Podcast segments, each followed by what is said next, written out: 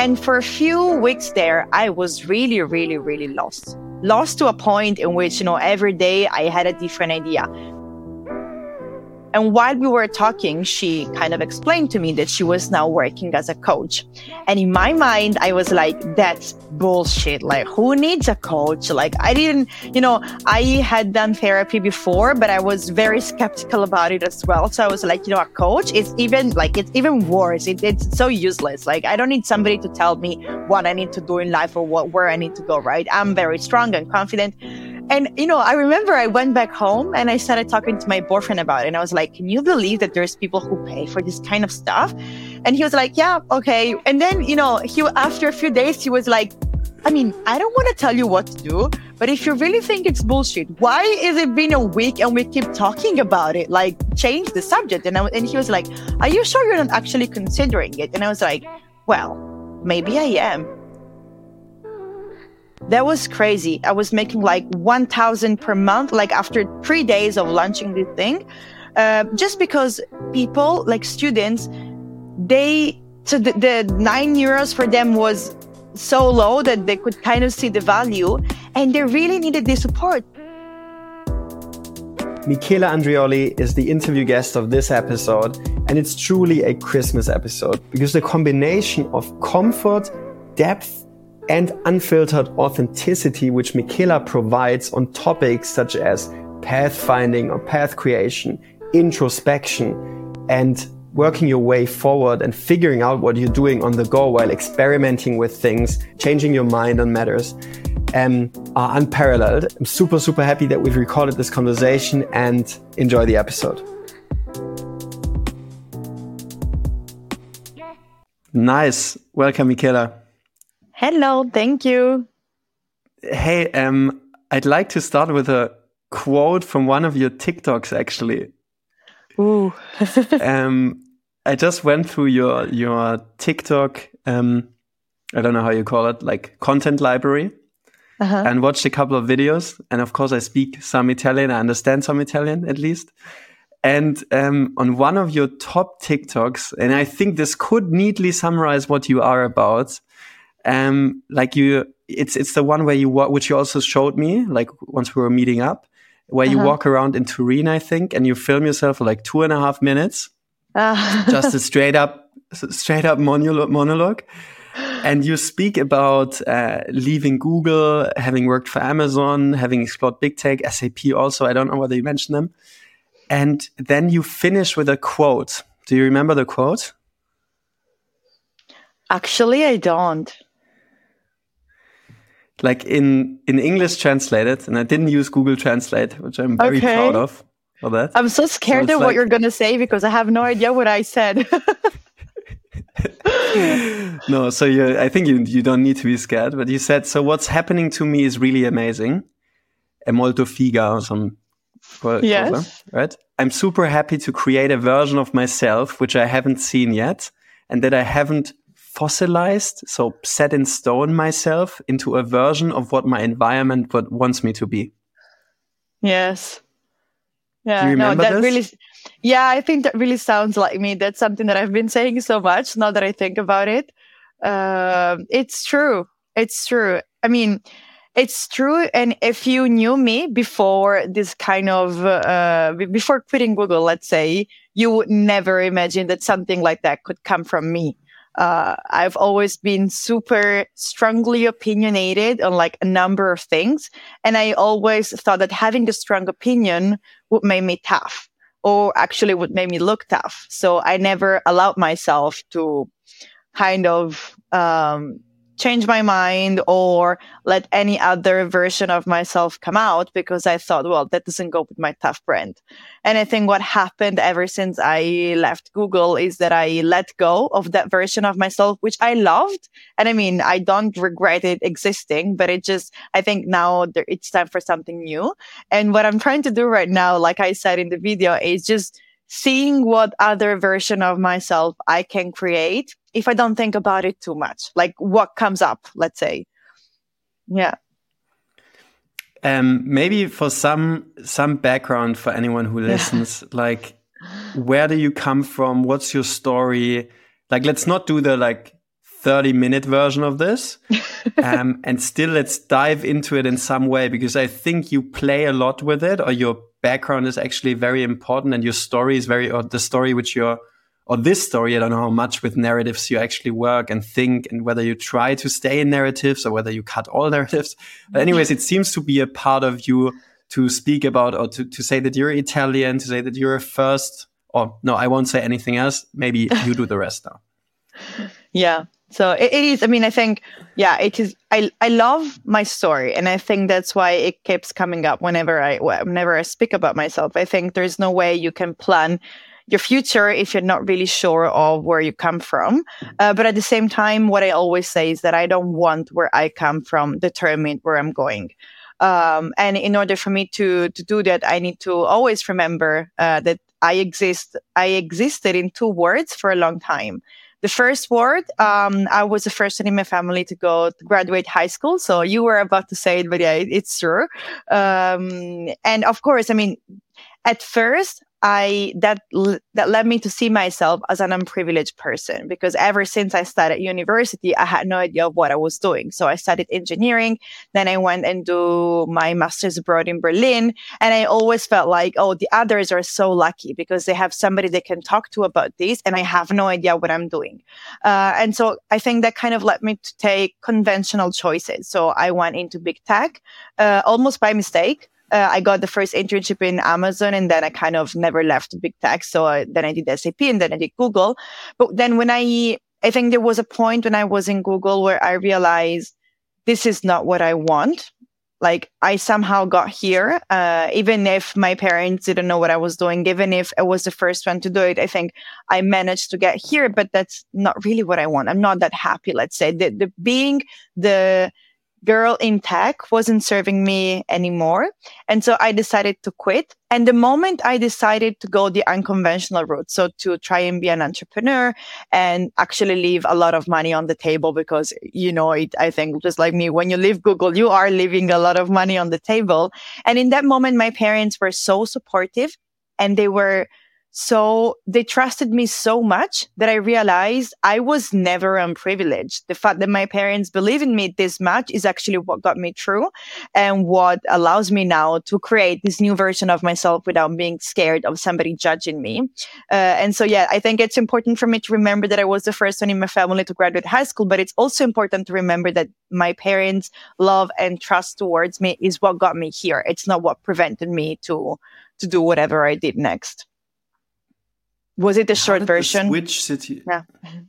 this was a perfect version. Thanks. and how did you like? I mean, this was now very. So, so it, it seems like very okay. Then I was at Google, then I realized this, then I did this, this and that, and moved on. How was it actually for you? Because I think many people, particularly these days and these years, can resonate with without me ever having asked this question to you, but like what was going through your mind and what were you feeling when you were in your job at Google and you were like, oh fuck, I probably need to leave? Yeah. Well, I think it wasn't um, a straightforward process. So it's not like I woke up one day and I was like, yeah, I know it. Like I have to change. I think it was more of um, trying to listen to myself kind of process kind of process even if the signals were not really clean or you know very loud let's say. Um, it started off by being frustrated so whenever I did something, whenever people would actually tell me, Oh, you work at Google. That's so cool. I realized that instead of being proud, I was actually frustrated because I was like, actually, I am a cool person, but for a number of reasons that have nothing to do with Google. So why don't you ask me about that? Of course, it wasn't uh, the people who were talking to me fault that they hadn't, they didn't have an idea.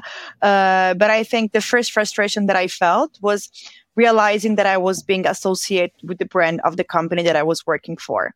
And I didn't like that because I thought I have so much more to give, which is not related to, to Google. And I want people to see that instead of only focusing on the brand. So I think that was the first piece uh, that made me realize maybe something is not completely right. And then, of course, Google, just like Amazon and SAP and any other big tech company, they are big companies, which means that it's not always uh, specifically what you're doing that really matters. There's also politics and there's people involved and there's long processes and a lot of stakeholders. And I wanted to be quick and I wanted to do stuff and I wanted to kind of get my hands dirty, regardless of the salary, the bonuses or whatever. And I feel like, you know, when you try to come with that mindset into a company that works perfectly already as it is, it's very hard. And I think um, I had, I was, I kind of, I felt like I had two options. I could either understand that that was a company that worked perfectly without my help and that you know uh, it didn't i didn't have to change it there was no need for me to kind of bring in whatever i wanted to bring in and so kind of adapt to that or understand the fact that Google was not serving me. So it wasn't only that I couldn't serve Google the way they wanted me to, of course, because again, I wasn't really a, your typical corporate employee, uh, but also the, the, the work I was doing in Google was not serving me as a person, as a leader, as an entrepreneur, as a woman, as, I mean, I, I couldn't get anything out of it. It was only a matter of money. And so I realized at a certain point, if you're only staying here because of the money and you're 25, that's sad for me I mean, I if if everybody has their own goals, but for me, that wasn't my only my primary goal. Let's say.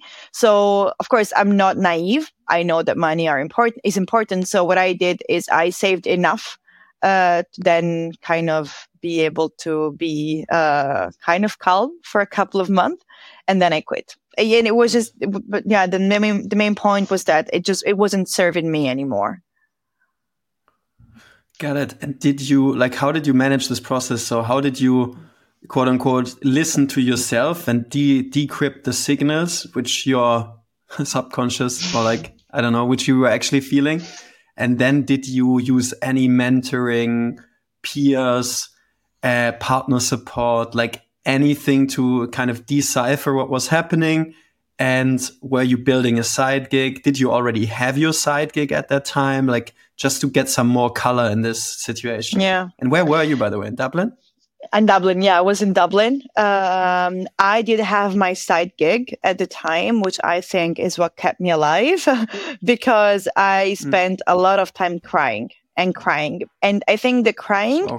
was a result of me not understanding why I couldn't be happy in a place that a lot of people would dream about that drove me mad. You know, like a lot of people were like, Oh, you work at Google. That's so great. And instead of being grateful, I was crying every day. And I was like, what's wrong with me? Why can't I like this and enjoy whatever, you know, what the others would want? Um, I had a lot of support, like a lot of support. I think my, my boyfriend, like he, he talked to me every day. Of course, he listened to me complaining and crying. And I was complaining mainly about myself because I wasn't really, uh, it wasn't clear to me how would it be possible that I couldn't enjoy what I had. My parents played a big role in it because I was also kind of scared of telling them that I didn't like it because I felt like I have a responsibility. They did a lot of sacrifices for me to get there. And, you know, for me to get there and then tell them, actually, I don't like it. I felt that's a very privileged position and I was scared. So when they came to visit me in November, I remember I was crying. I think it was a really bad time. And uh, my mom told me, look, you don't have to do this. Like, if you don't like it, we don't care. Just change job. And I mean, I think at that time I was like, okay, so my parents don't really care if I'm a Googler or if I work somewhere else. They just want me to find something that I like.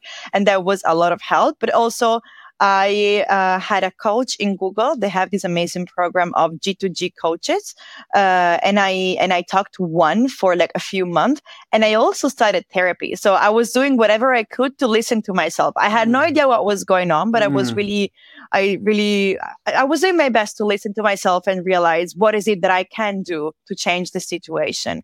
And I think at a certain point, everybody around me were like, you don't have any problem. You just need to change job. you know, it's like, well, that's easy. I can do that. And so, yeah, that, that's how I got to that. How long did the process take? I mean, you were in total, at, at least I think on LinkedIn, it says like one year and three months at Google. So 15 yeah. months. Um, yeah. How long did this, this iteration or this cycle take?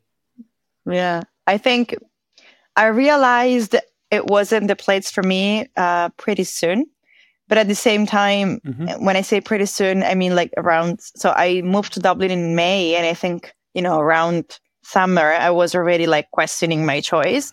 Uh, but at the same time, it took me a year to fully realize it was me and it wasn't them basically like that i really wanted to do something different with my life so yeah the the the whole year let's say was kind of a struggle uh not because of the job itself not because of anything itself i was just in the you know when you're like in the wrong place and you're like i can do i want to do something different but i don't know how to put this in words i think that was what was going on in my mind is there anything you would tell yourself if you could jump back and spend an afternoon with yourself in this situation, you crying on your bed or sofa or whatever, and you coming into your room as your older version? What would you tell yourself?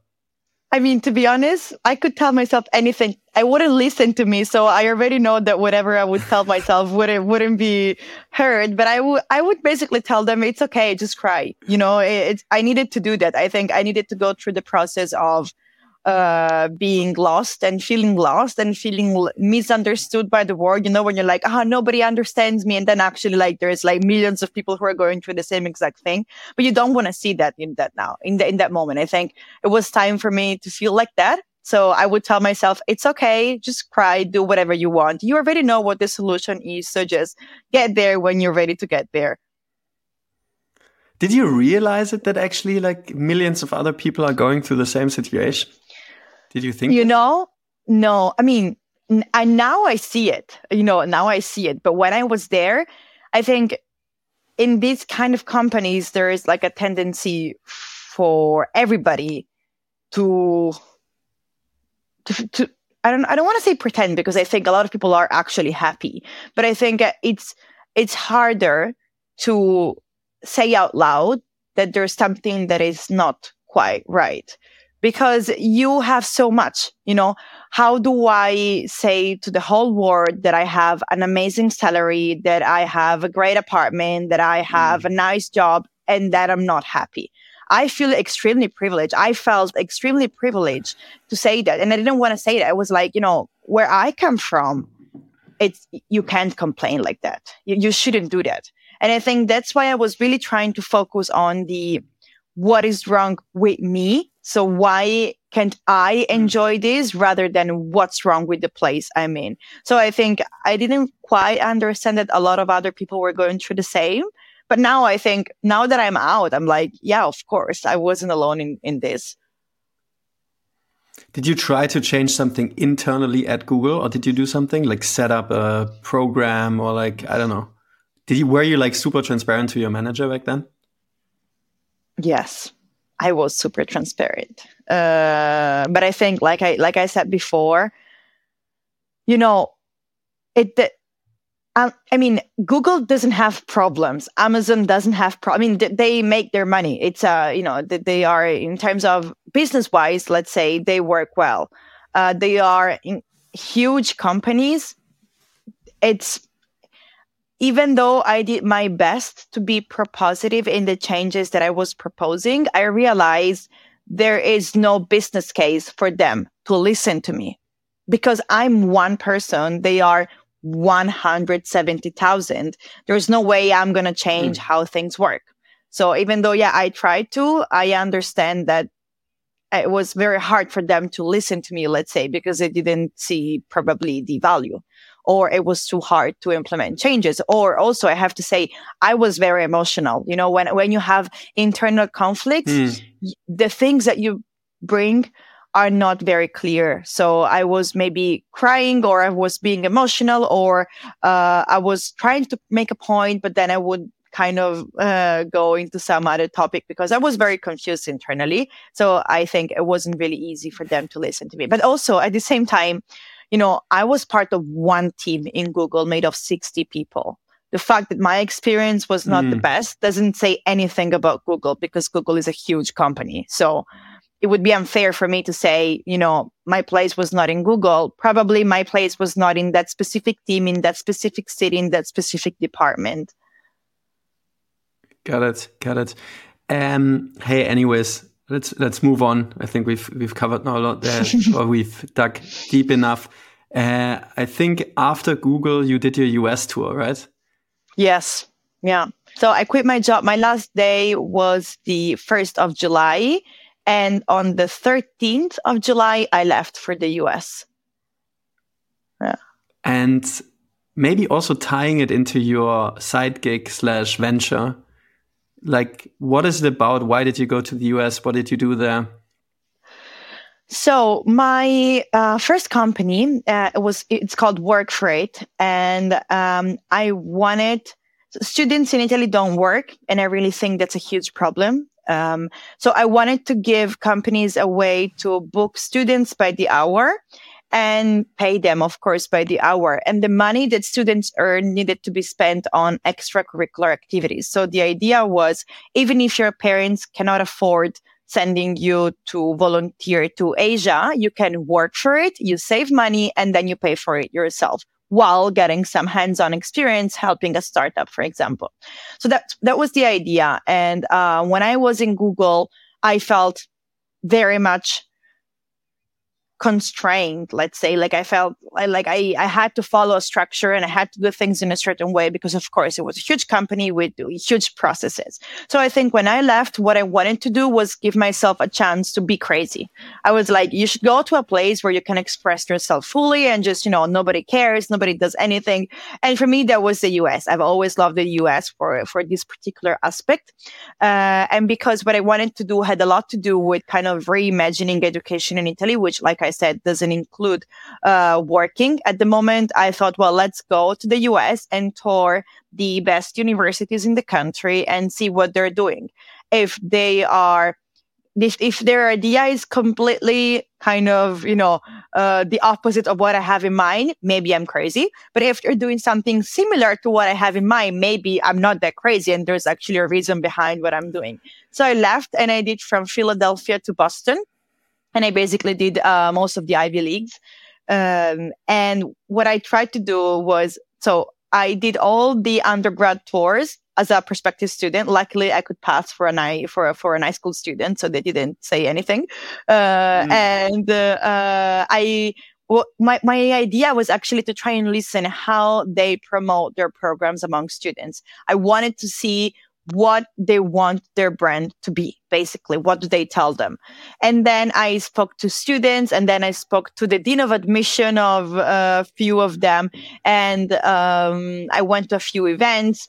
And i mean i kind of it kind of confirmed what i had in mind. Nobody talked that much about academic excellence they all talked about sports and you know doing uh, extracurricular things and working and uh, a lot of all the clubs that they have. And also like something that i really love was the idea of undeclared major. So i think in italy we keep telling students that what they get wrong is the fact that they don't they don't pick the right university and they do it because there's a lack of kind of coaching when they're supposed to to, to, to choose their their undergrad. What i think is that that really doesn't matter. Like I, I think there isn't a single person on earth that when they were 18 knew exactly what they wanted to be.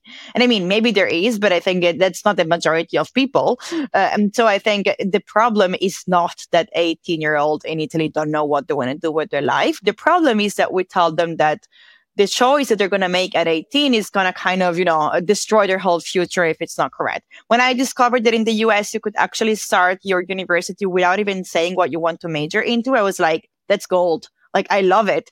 And they actually want people to try as many courses as possible before like making that decision and i was like that's mm-hmm. great you know because i think that's kind of that was exactly what i was going through i was like i kind of put myself in a box. I was good at math and I wanted to do big corporate. What if I was told that I could experiment? That would have been so much better. And so I think that's why I went to the US. And then I also wanted to speak to a few investors and VCs and see what the process could look like. You know, I knew nothing about what I was doing, to be honest. Like whenever, when I was in New York City, I went to talk to a VC and I pitched something just because I didn't want to lose the opportunity of doing so. But I didn't even know what I was pitching. You know, if he had asked me like, how much money you're trying to raise, I would have to say like, random number. And you're like, at, at, what valuation? You know, people were talking to me. And then at night I was going home and reading about what I, what they were telling me because I was like, I don't know. What's a valuation? Like, how do I, how do I give them this number? Like, what's the average? What's the benchmark? I knew nothing.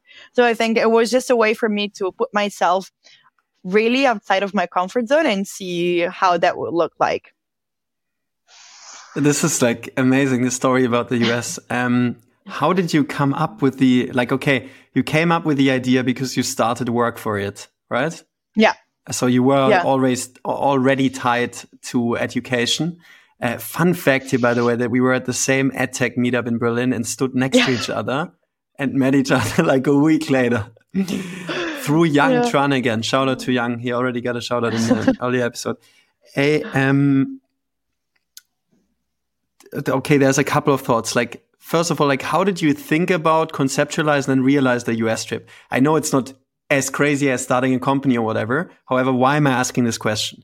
Because like when I quit my job, uh, my last job, like at Yodel, my flatmate and I were actually getting kicked out of our apartment. It was like a weird rental relationship. So we had to leave. And then the moment we were told that we're losing the apartment and I had already quit my job, I was like calling my friend to tell him. And in or he called me to tell me. And then I was exactly, uh, in, in this moment, I was re- uh, already like, okay, bro, we're to go to the US for like six months. Eh, six months. Like three months was the plan, and then we stayed like six to eight weeks. Uh, how was this for you? And what was the like? Okay, I understood that you wanted a new environment, etc. But how did you plan it? How did you realize it? What did your environment say? And how did you then go about actually scheduling all of this stuff in the US and also meeting the VCs yeah and uh, or meeting interesting people i know there's one relationship which actually which you're actually still nurturing which is still ongoing right and yeah. so maybe some some some words on this would be super cool. Yeah.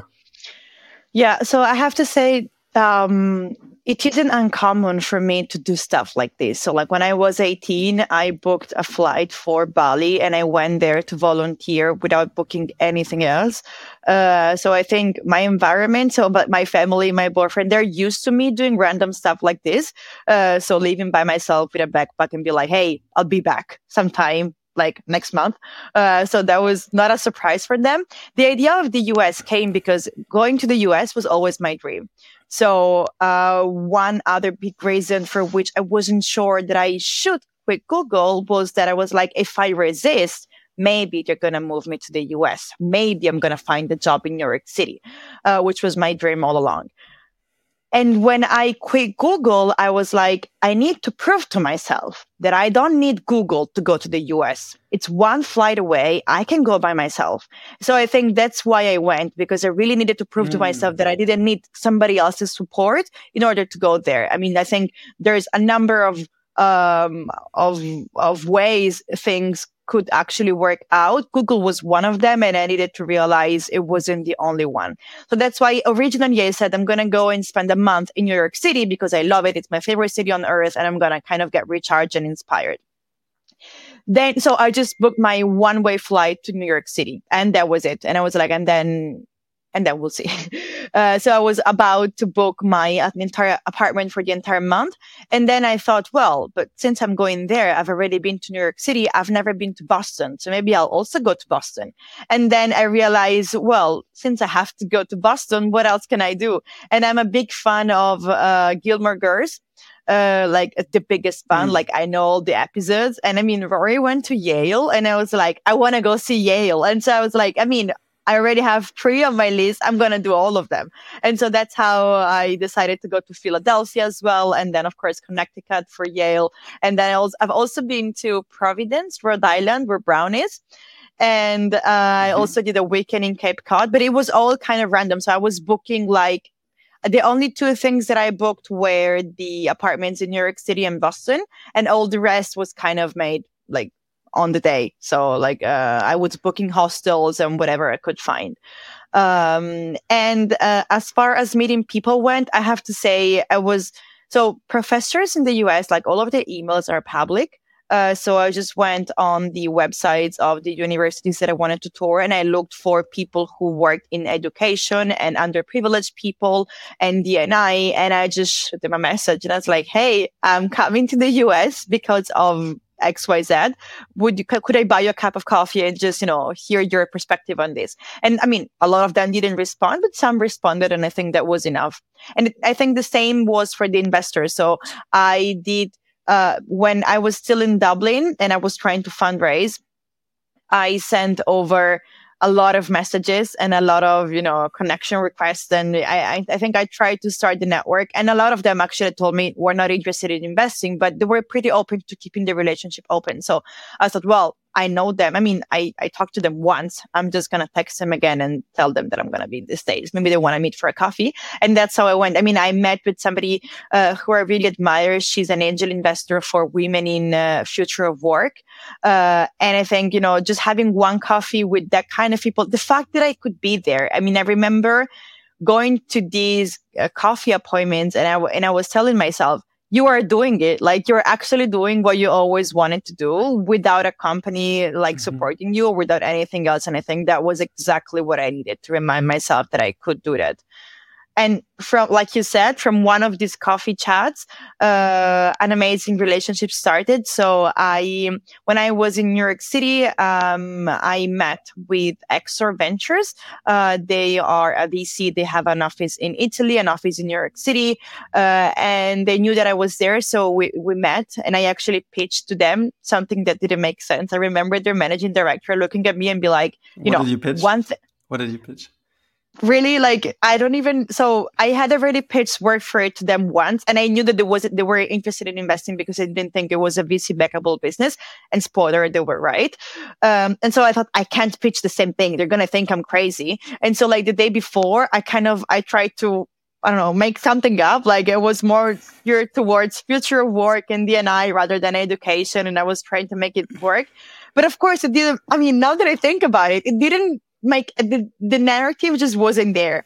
And so I went there in this room in Soho. I mean, I felt like in a dream, you know, if I, I mean, I felt like I kind of got out of my body and look at the situation from above. And I was like, what the hell are you doing there? Like, you're not supposed to be there, but that's okay. I mean, we're here. Let's just make awesome. it till we make it. So I start speaking, uh, I start pitching, and after like a few minutes, or even, I mean, five to 10 minutes, so I think they let me go on for quite a bit the managing director look, looks at me and he goes like, I mean, one thing is clear. You are an entrepreneur, but one thing isn't clear. I don't know what you want to build. And I was like, I don't know either. Like, I don't, I'm, I'm not, I'm not judging if you didn't understand because I, I also didn't understand. So, uh, I think they told me, we want to help you. So why don't you spend some time with us and we're going to help you figure out what is it actually that you want to build.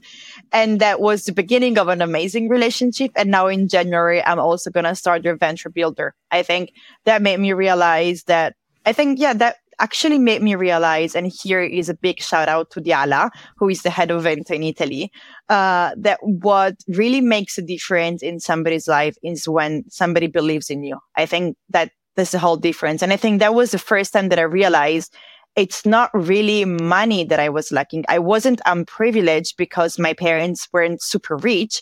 I was super privileged because my parents always believed in me. And being in that position, talking to Diala, and she was giving me kind of, you know, she was helping me figure out what I wanted to build. I was like, I'm so lucky.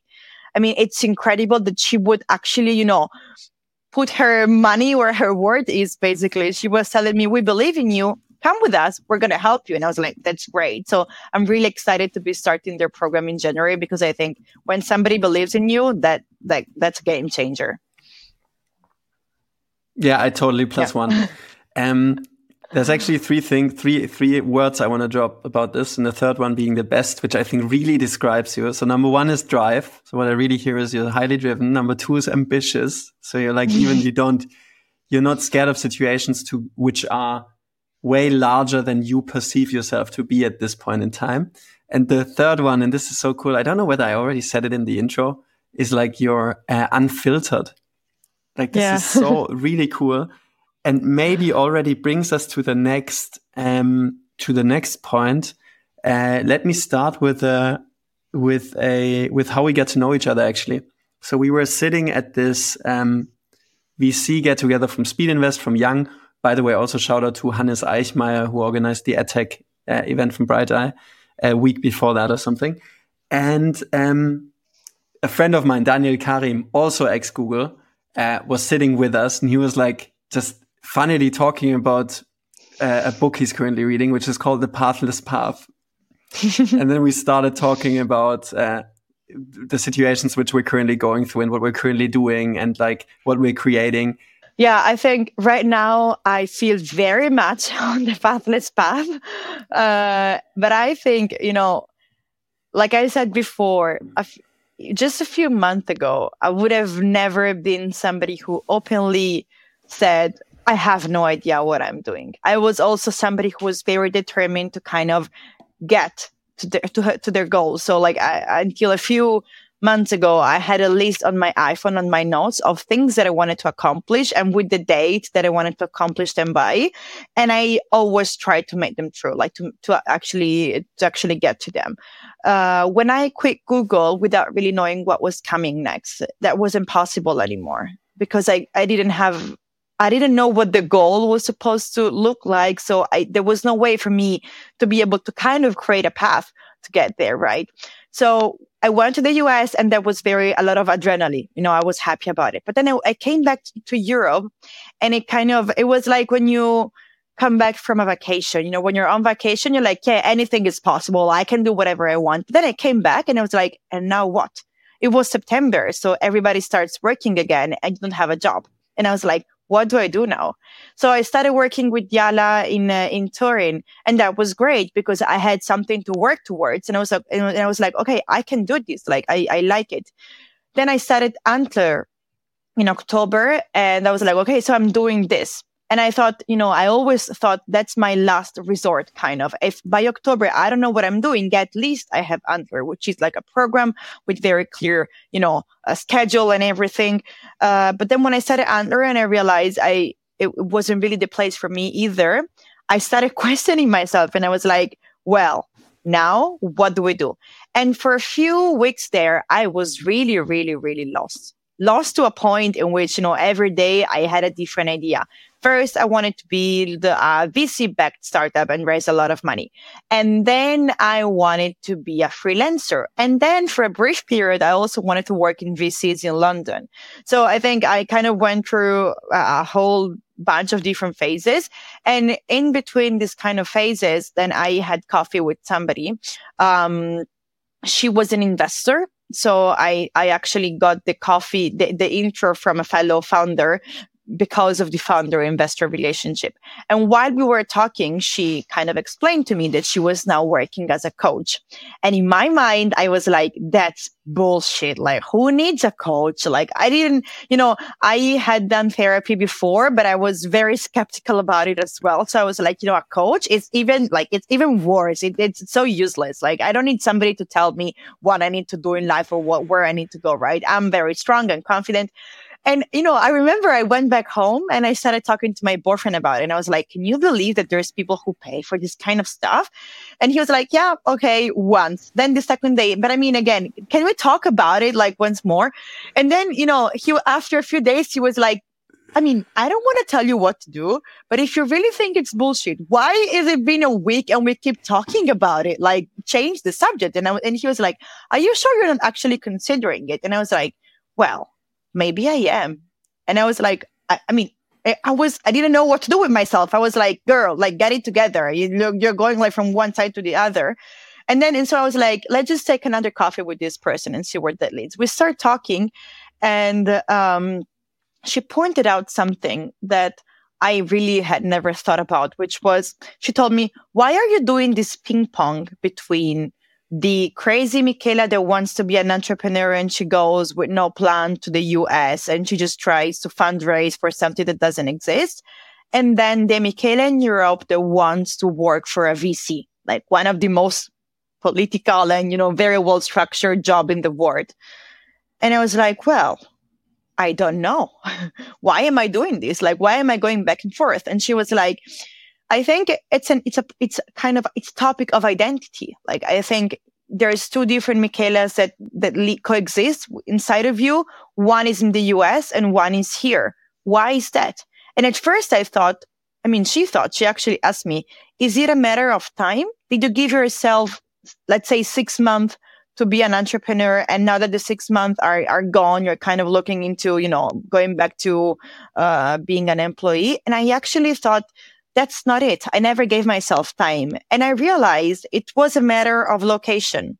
When I was in the US, nobody knew me. I could be whoever I wanted to. I, w- I was not afraid of kind of um, disappointing somebody because you know there was a six hours time zone difference, which meant that anything that was happening there, I had the time to digest it, create the narrative in my head, and then tell it however I wanted other people to know it to my parents or on social media, whatever. When I'm in Europe, it, people see me. People who know me see me, my friends, my family, my boyfriend. And I felt, I realized I had created um, an image of myself that I wanted to preserve. They all saw me as a tough person with goals and things to do. And I realized, Jesus, I don't want to be that person. I don't want to do things that I think other people want me to do. I want to do what I want to do. And, but then it was like, what is it that I want to do? And so she gave me this book to read. And the book is called um, the surrender experiment. And it's about this guy who ends up being traditionally successful. So he makes a lot of money, let's say, but he kind of does an experiment with his life. And the experiment is he decides to just do what life puts in front of him without kind of um, eliminating the judging process from any decision. So he's not thinking, I like it, I don't like it. He's actually, he actually thinks, this is what life gave me. I'm going to do it with uh, the best of my cap- capabilities. And I started working with this coach. And I mean, I'm not going to go through uh, into the whole journey because it's very, I think we could record probably a whole series about the coaching journey and how it's actually amazing and not a, a waste of money like I thought at the beginning. Uh, but it kind of changed my perspective on a number of things. The first one was identity. Like I said, like I'm trying to be more, uh, kind of mindful, but also I'm trying to be more conscious of who I am and who I want other people, who I want to be for other people. So I think I'm trying to come to a place in which only one version of Michela exists and I'm okay with their talking to my parents and to my friends and doing stuff like when nobody sees her. Then we talked about the money conversation, which was also something that I didn't realize was super important in my life, which is how do I use money to kind of prove myself. You know, I think it was a way for me to prove to other people that I was worth it. Growing up, I was never the one with the most money. So I think when I started making money, it was important for me to pay for other people because I wanted them to see, you know, I can do this. Like I can provide for you. I mean, I think there was a number of, of different things now, but what I came to realize is that I am indeed on the pathless path. So I have no idea where I'm going. And I think that's, that's very interesting because even though it's the first time in my life that I don't have a goal to work, to, to work towards, it's the time in my life where I am the most confident that I'm going to do something incredible, which I still don't know what it is. I don't know if this makes sense. It's still very, I'm still trying to make sense for of it myself. Uh, but I think, yeah, I'm trying to shift towards a place in which I allow myself to create instead of kind of being uh, stuck to models of myself that I built for me. Yeah, like outside in, just listening to you, it makes perfect sense. And I really get the impression that you're on a journey and that you're, you currently have the right tools in place and you have very healthy mind to go about this. It's super cool to, I mean, this, I think what I already told you, like when we got to know each other a couple of weeks ago, um, that it's like you seem to, to create a very, like you seem to enjoy the journey really. Like it's not only a, a saying. And uh, another thing which you just mentioned, it's like that you're creating your path, which is a neat transition to you as a creator. Because I think like one of the things which I also found compelling, where you like when you were talking about all of this and all of the coaching sessions, and that you that you're writing, um, that you're like already um, creating small to mid-sized audiences for yourself. Like, what's the how does create how do you feel and think about creation? And do you pursue any particular goal? And um, yep yeah, so I have a few. So I use TikTok and LinkedIn mainly. Those are my my the, the platform in which I have the biggest audience, and I think in both of for both for both of the platforms, I don't have a strategy what like any strategy whatsoever. I just write down whatever I feel like people could use, or you know what could be useful for people. Yes, and on TikTok, it's also very much random. So when I feel like I have something which is uh, interesting to know or useful for people to hear, then I say it how I feel it. And I think that's why the audience kind of got created. There was no strategy behind it. I, you know, for maybe there's a month in which I post every day and then I don't post anything for four, for four month.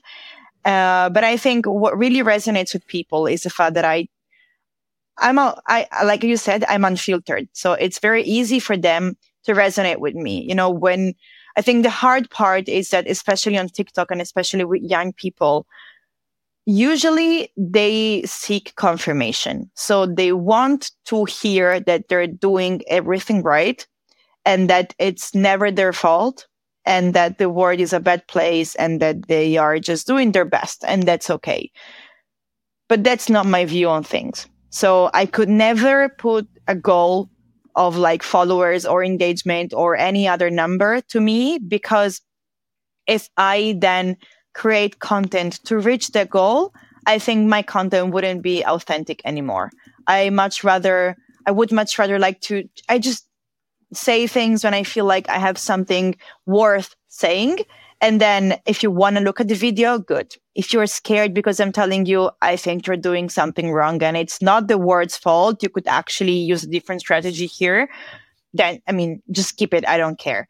What, what, what works with LinkedIn is that I don't try to put myself on kind of on a pedestal. So I never say like, oh, I was super successful because I did these, these, and these. Most of my posts are actually I had no idea what I was doing, but I did my best. And then this was the result. Or, you know, I made a mistake. Or, you know, I quit Google because it wasn't the place for me. Maybe it's a place for you, but it wasn't the place for me. And I think that's what people like because we are, you know, there's a lot of successful content, but I think, you know, people who made it kind of, but I think the real made made it. It's people who realize that they are making it. So it's it's not the the end result that people want. Um i think or at least that's not what i can give because i'm not nearly finished. So if i wait to be kind of done or if i wait to have have made it let's say uh, before i speak to people you might not hear from me from probably another 50 years because from from the uh, speed which things are going every five days. I have a new project that I need to work on. So we're never going to be done with it. I think what's really interesting about me, or at least I want, I like to believe that that's interesting about me is that I'm very transparent when it comes to, you know, I change my mind. I changed opinion. I don't think what I thought yesterday anymore. And I made a huge mistake and this is how I fixed it. So I think, yeah, that's, that's how I think about social media. Yes, super cool. And like one other point, which I found super cool once we met the other day was like how you told me how you're sparring with your coach around your content creation, like the five whys or her challenging on you, you on your, what you're really feeling. Could you elaborate on that? Yes. Yeah. So I, when I, of course, I talked to her about everything really. I mean i think that it doesn't make any sense to embark on such a journey if there's no trust and transparency. And so when i uh, during the past few months i realized that work for it that was originally supposed or actually i wanted it to be like a vc backed startup it's not a vc backable startup. It's a side business. It's a side gig. It's something that really doesn't take a lot of my time that I just do with love. It doesn't need to be huge. It just need to do what it, what it was always supposed to do at the end. And so I told her, you know, in Italy, we don't really have the culture of failure. Everybody talks about their successes. So I feel like I want to do a post about saying that the original idea that I had for work for it failed, but it's gonna turn into what it was always supposed to be, which is a small side gig. And she said, uh, well, that's that's not really interesting. I mean, she said anybody could do that, you know, like, er, oh, like 95% of startups fail. So, you know, it means that 95% of founders worldwide could write a post on LinkedIn saying, my startup failed. So what, what is it that you can actually say to the world? And so we, we kind of tried to uh, go a little bit deeper into the topic and we, she asked me, why did you think that Workfree needed to raise money? And I realized it was a matter of what are the others doing. So everybody was raising money. And I thought, well, if I am a worthy founder, I also need to raise money. And at the same time, we realized that when I quit Google, I kind of wanted to have something big on my plate because I was leaving a lot of money on the plate because uh, it was a cool brand, whatever. And the only way for me to kind of tell myself, it's okay, you're making the right decision was by saying, I'm jumping into something bigger and better. And that's why I thought, well, then I need to raise money because I need to prove that to them that I know what I'm doing, right? But that didn't make any sense and now that I realize it, now that I realize that Work for It didn't need any money, actually Work for It made money instead of uh, asking for money, which is also something that I had, I forgot to see. You know, I was like, oh, I didn't raise money. I'm such a failure. And then I was like, but I made some money out of this. So it's, it's not really a failure. Anyways, I think the cool part was she said, why don't we put it this way? You realize that you don't need something big to quit Google if you don't like your job or if you don't think you are in a place that allows you to be yourself fully or to express yourself fully or to reach your full potential, you don't need to wait to have, you know, a hundred million from a VC on your, on your plate. You can just do whatever you feel like you need to do next. And I think that's such a powerful message. It's way more interesting than just saying, my company didn't raise money and I failed to, to talk to VCs. And I think being able to kind of dive deeper into my identity, into what I want to say also allows me to be more transparent with my audience. And it's not a matter of I didn't want to do it before. I really didn't know any better. I really thought that I was being as honest as I could. And probably I was. It's just that, you know, the more you get to know yourself, and the more you are able to uncover layers of yourself. And what I want to do is, you know, while I uncover them for myself, I also want to show them to the world because I think that's powerful because I think, you know, it's important that people see as deep as they can inside of you.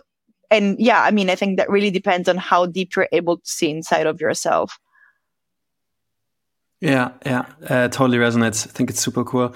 Hey, as we are approaching the uh, one hour mark, I think let's slowly close it.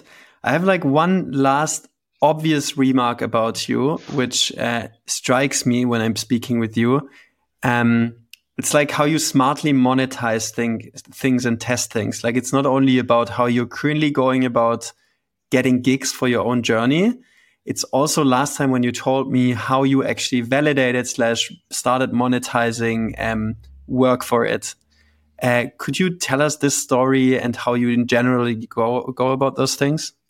Yeah, I think one big thing to say here is that when you don't come from a lot of money, you need to be you learn how to be resourceful. So the idea of raising money before making money was never in my plan because again, that's not how I was raised. You have to first like validate it and, you know, be sure that you're doing something. And then if somebody wants to help you, that's better. But I think that was, that's the general idea that drives me. Um, and with for It, was basically the same. So originally for was a platform where, like I said, like a marketplace where students could be booked by companies and I would get a fee out of the, uh, every transaction.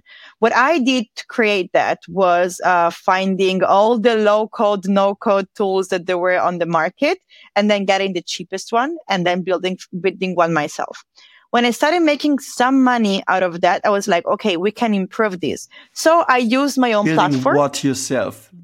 Building the, what yourself? The, the, no, the marketplace. So I built the marketplace myself. Ah, nice. Yeah. Okay.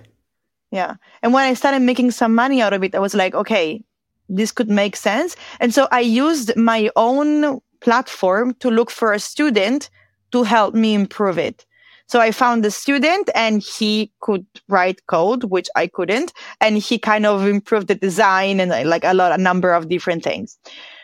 Then I realized, you know, that's one side of the business that works. That's okay. But then I was like, I need more students. And I mean, students are always available, but I was like, I need more students to understand this is really important for their future. How do I coach them? Like all of them? Because, you know, I was offering already coaching sessions, but they wouldn't pay for it because probably they thought like I did, you know, when I started my coaching journey, that's, you know, I don't want to spend money for that.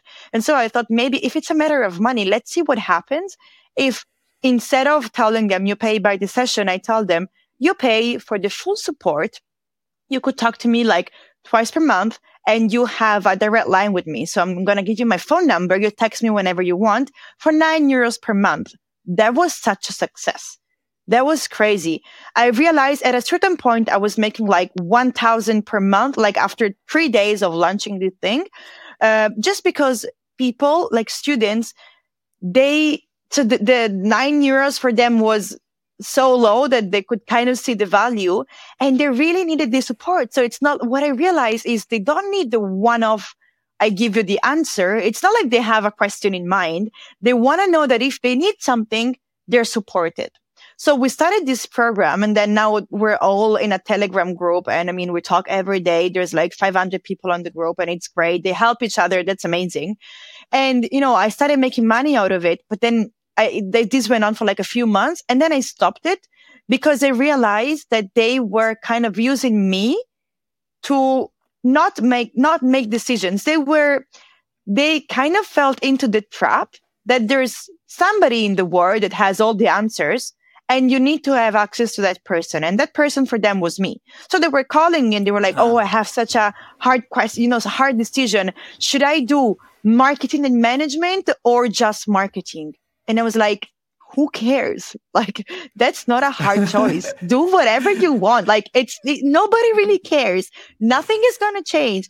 And so I thought, you know, instead of them thinking that there's one person that has all the answers and they need, they need to take the, to make the right choice, they need to understand that they're not the only ones going through this and that whatever they do, if they put in the hard work, you're going to be successful. So I created this telegram group and I was like, whenever it's for free, of course. Like I was like, I'm gonna say no to all the money. We we stop this because I think it's not useful for you. Uh, and I told them whenever there's something that you think it's important, a question or a decision that you need to make, put it in the chat and let's see what the others say. And that completely changed the game for them because I told them, I believe in you. Whatever you want to do, just know that if you need me, I'm here. But let's say what the others do. And then they realize, but all of our problems are not that, you know, incredible. They're basic life choices that we need to learn how to make. And I think, yeah, that's how uh, now we have this amazing community and, you know, they help each other and it's much more powerful for everybody. Uh, so I think, yeah, there was an easy way for me to monetize that, but I don't think that would have served me long term, neither me nor them. How, so, yeah. How many people are in the group?